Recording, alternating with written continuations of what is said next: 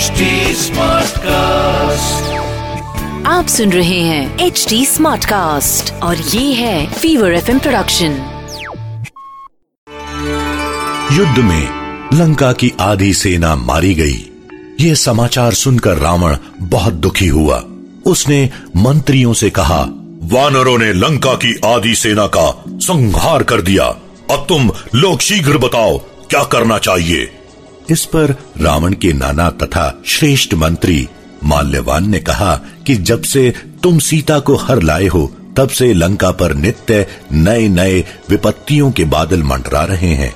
मेरी सलाह मानो और वैर छोड़कर जानकी जी को वापस कर दो, तथा श्री राम का भजन करो।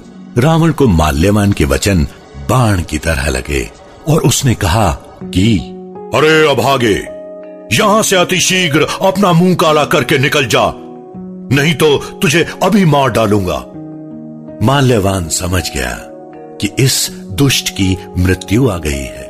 उसको समझाना व्यर्थ है और वहाँ से उठकर चला गया। मेघनाथ ने क्रोधपूर्वक कहा कि, पिताजी, कल युद्ध भूमि में आप मेरा अद्भुत पराक्रम देखेंगे।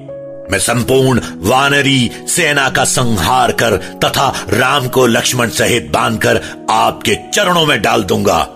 पुत्र के वचन सुनकर रावण को भरोसा हो गया। विचार करते करते सवेरा हो गया। प्रातः वानरों ने क्रोध करके दुर्गम किले को घेर लिया। राक्षस भी बहुत तरह के अस्त्र शस्त्र लेकर दौड़े। भयंकर युद्ध शुरू हो गया।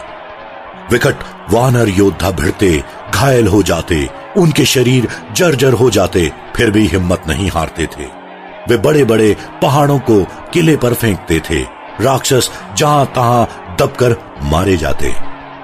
जब मेघनाथ ने सुना कि वानरों ने आकर फिर किले को घेर लिया है, तब वह वीर किले के बाहर निकला और डंका बजाकर मदमस्त काल की तरह वानरों की सेना की तरफ़ चला।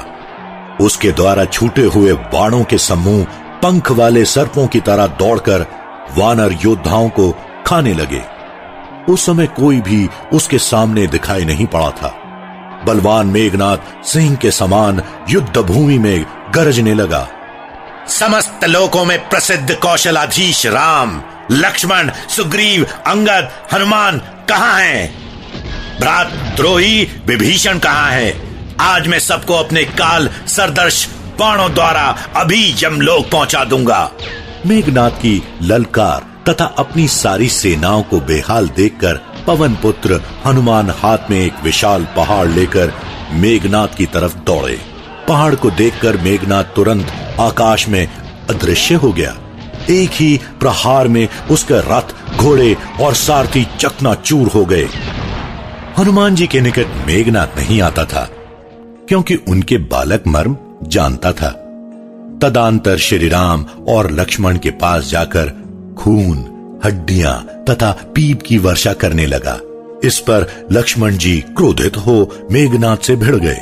लक्ष्मण के बाणों से उसका शरीर छिन्न भिन्न हो गया। अपने प्राणों को संकट में जानकर उसने लक्ष्मण पर वीर घातनी शक्ति चलाई। वह तेजपूर्ण शक्ति उनकी छाती में लगी, जिससे वह मूर्छित होकर गिर गए।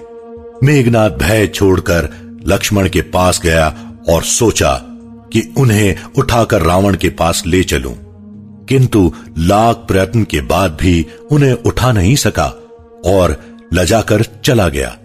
तब हनुमान जी उन्हें उठाकर राम के दल में ले आए, जिससे चारों तरफ़ शोक छा गया।